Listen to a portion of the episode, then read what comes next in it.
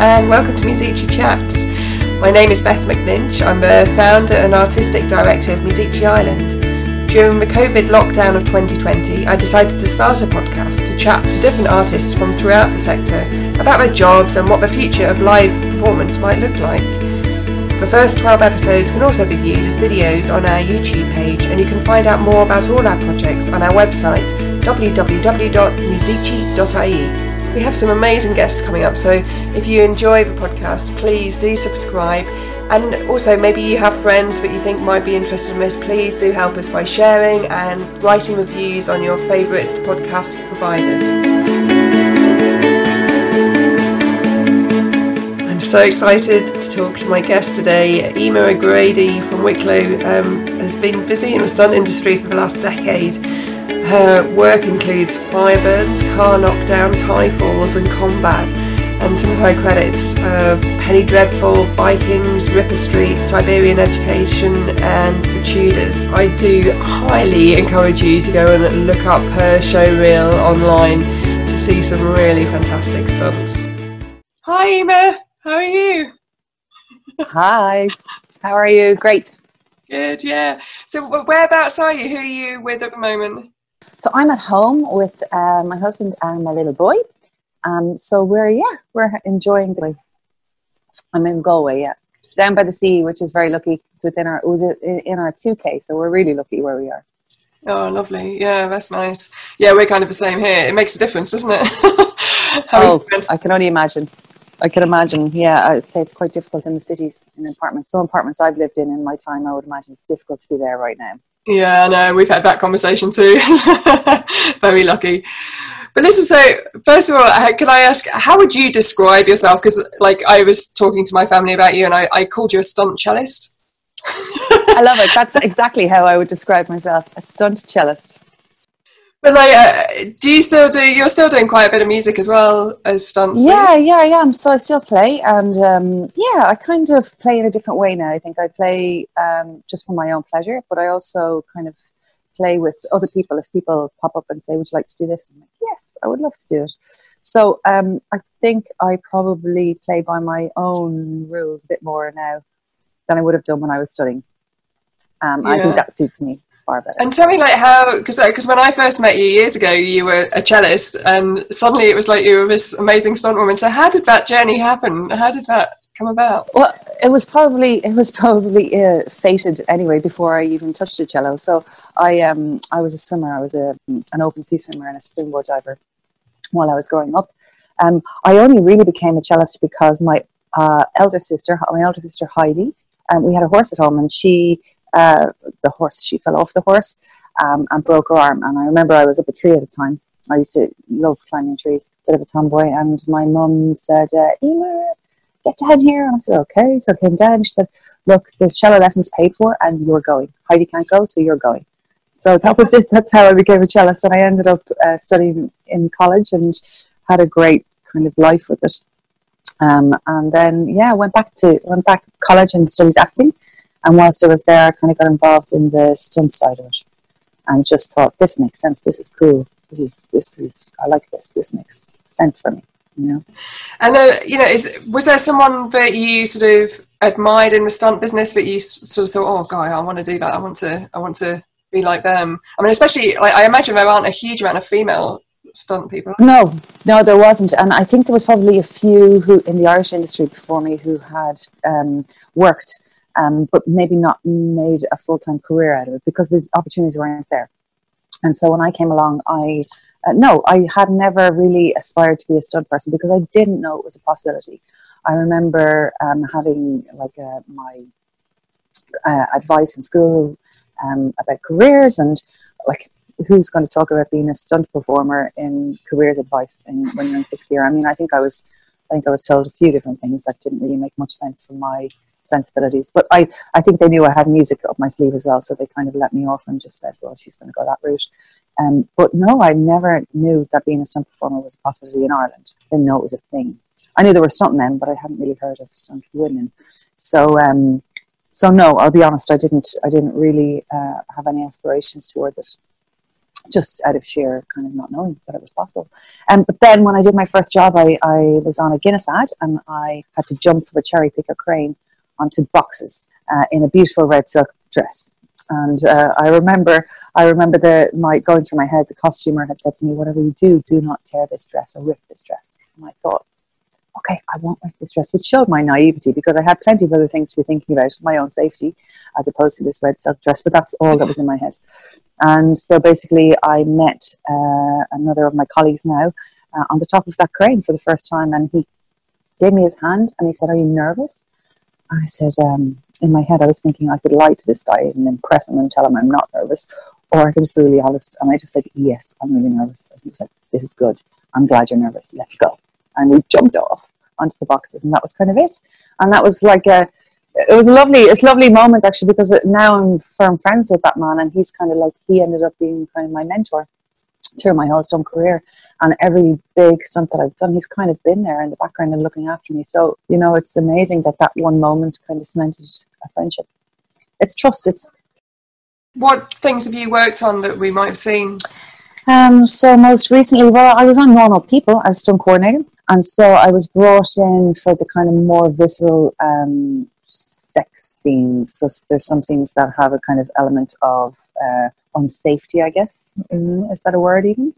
but um, so I was brought in just to help choreograph that and to kind of make sure that the cast felt safe and that it was repeatable and that it was, you know, something that was also telling the story whilst using our tricks to hide the fact that they're not actually in the active act of it. Um, and uh, so as a novel, yes, I just was on Foundation, which is a sci-fi um, it's an Apple television show, Death, that was being filmed in Troy Studios in Limerick. And so I was in Iceland at the beginning of the year, and um, yeah, we've we've kind of and Germany. I was in Berlin for a couple of weeks with that, um, and so that that's been quite busy. It's obviously stopped now because of the COVID nineteen outbreak, but um, yeah, I was going to say, were were you in the middle of a project when lockdown happened, or? Yes, so yes, so I was I was working in Troy Studios on this job, um, with a view to going to Malta for a month um, to work in the tanks over there, um, and it all just stopped very quite quickly. Actually, they were quite uh, proactive in their um, in stopping the whole thing because it was a huge production. There was a lot of people involved. Now, if you don't mind, I have a list of questions here for my eight year old son, who was very excited that I was going to talk to you because he's also a cellist and he does like to throw himself off things. So, if that's all right, I'd like to ask you his questions. I would be, I would be so happy to answer those. So, have you ever been set on fire? Yes, many times. So, fire, I really enjoy fire. It's kind of something that I'm I've spent a bit of time kind of looking into again with the colleague I was telling you about, Gina Geese.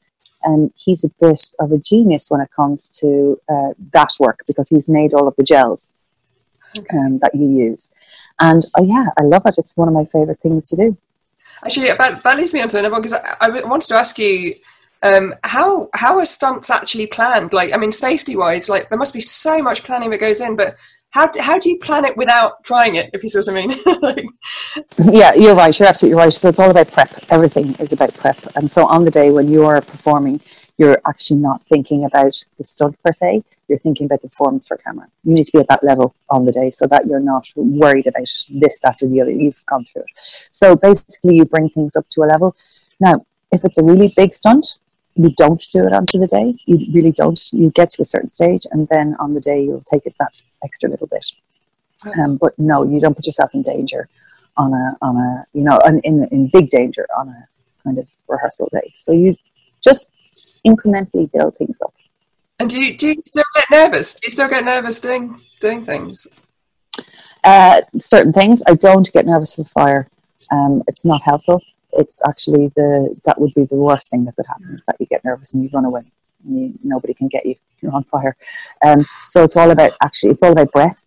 Um, the difficult thing about fire is um, you usually have um, you usually do it on breath, so you'll hold your breath, or you'll use an apparatus. I haven't. I don't think I've used an apparatus for burns. No, all of mine have either been open face or with like um, a tube. Uh, so no, I've kind of done mine on breath. God, you're very brave. I love it. I love it. I actually find the challenge of not losing it is the is the key. That's what I like. And, and presumably, um, I'll come back to George's questions, but presumably, like in, in this lockdown, you need to be quite physically fit. Do you? Are you training or? Yeah, so things have changed probably in the last maybe two, three years since, since I've had my son. Um, I've changed into a coordinator status. So now I'll go out and I'll kind of facilitate the stunts and manage them and put the right person in the right place uh, to do the job. And there's some brilliant people out there at the moment in the group that I'm in. And so um, that's kind of changed a little bit. Um, before, yes, I would have been uh, swimming a lot. That was kind of my thing that I enjoyed and liked and could kind of push with. Um, so yeah, I mean, when you're working, it's very difficult as well because the, the hours are so long. Like you can work anything from 12 to 14, 15, 16 hours a day. So it's difficult to kind of make time Yeah. for life as well, you know. Especially with the little one, yeah. Yeah. so my next question then: Have you ever been crashed into by a car or a motorbike? Yes, I have been crashed into by a car, um, but I was in a car at the time Oh.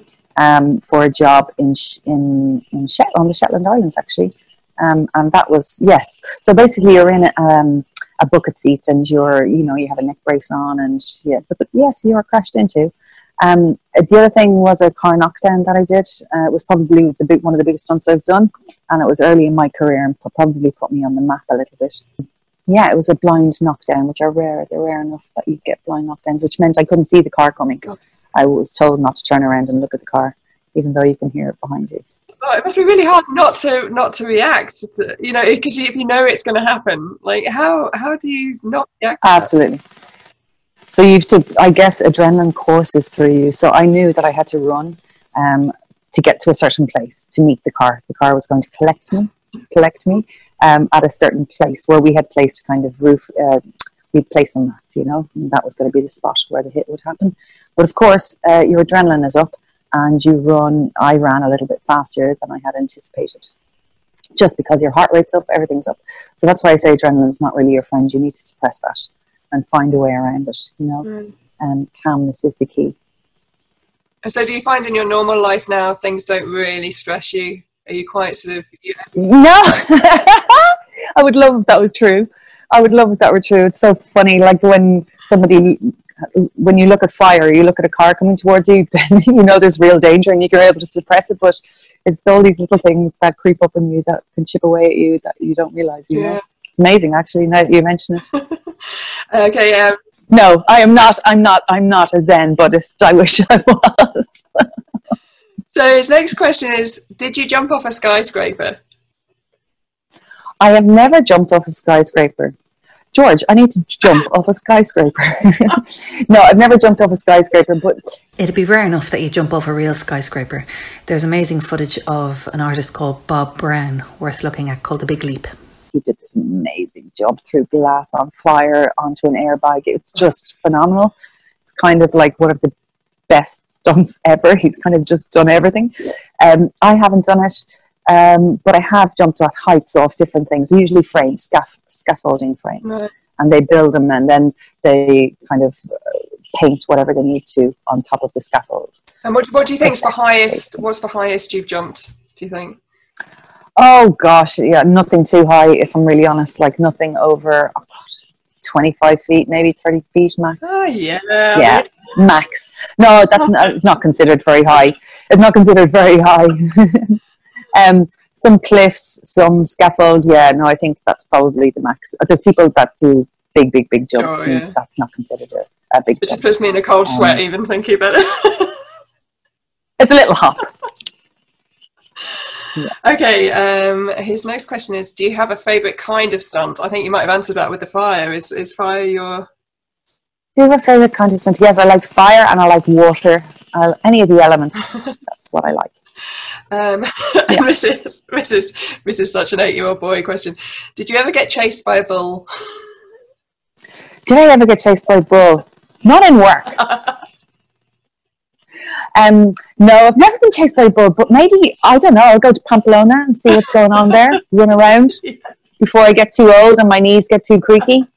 Might try that. Did George ever get chased by a bull? no, but he's quite obsessed with them. So I love his questioning. It's quite cool, actually. I mean, I have one. Like, do you um, do you do like any of the sort of sword fighting and stuff? Um, is that is that yes? Or, yeah. Yeah. So there's a oh, there's a little bit of yeah. So I yes, I have done some of the sword fighting. I did some of the fencing on uh, Penny Dreadful and worked on Vikings for a good few years. Um, so yeah, it is an element of stunts. It's um, a little bit of a funny one because they use it in stage combat, and that's where it was most prevalent. Um, but of course, there are period dramas that are going on here. Um, and yes, stunt work will be considered, um, sword work will be considered part of stunts. Um, really, a little bit of me, yes, I, I, like I absolutely concur that that's a choreography of kinds. It depends if it's grouped with things like high falls or fire or, you know, what I would consider like an actual kind of hard stunt, you know, in a way. So yes, it is part of stunts, um, but there are other elements also. Sure. That would make you a stunt man as opposed to just being a sword fighter. Okay, and and certainly in Ireland here, is it how many? You know, is it a big industry or? Yeah, there's. Uh, it's. I mean, there's. It's a very busy industry. It's a small industry, but it's busy, and so um, everyone kind of knows each other. There's unfortunately a lot of political fracas that goes on in this world because it's so competitive and people want the work and they you know and there's lots of new people coming in all the time or at least trying to knock on the door and it's a tough place to get into and it's a tough place to stay in unless you are prepared to train and kind of evolve look forward and work as a team with people that's really the only way forward i think people fall out of it or they fall foul of it when they stop doing those things so that's really kind of how it works. and do you are you sort of a self-employed stunt person, or is, is it like a team that you work with all the time? Yeah, so I'm self-employed, but I'm also part of a guild of stunt uh, performers and coordinators. I'm actually president of it this year, um, which is great. for First female president. Fantastic. Fantastic. Um, yeah, it's great. Um, but they're a great gang of people, and there's lots of really fantastic people coming up through the guild at the moment. So it's just going to get stronger and stronger. And what we're putting in place are training, uh, training framework for people, so that unlike when I was in careers advice and nobody had a clue that it was a possibility, um, somebody might find out about it and they'll say, "Oh my gosh, that's a possibility! I can get into it."